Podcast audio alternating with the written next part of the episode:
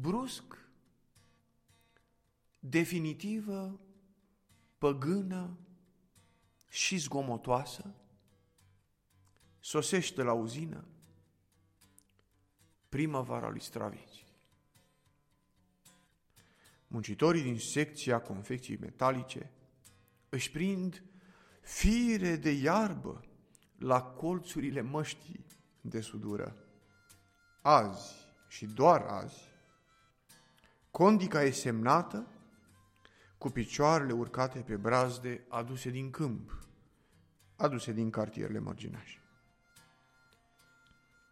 În plopii din curte, ce sângerează în muguri mirosuri,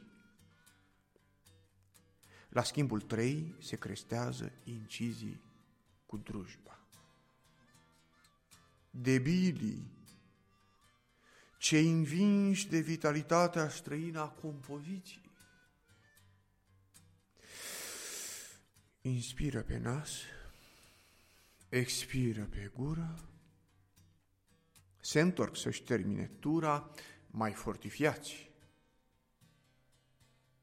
tot bătând ritmuri, tot fredonând disonanțe.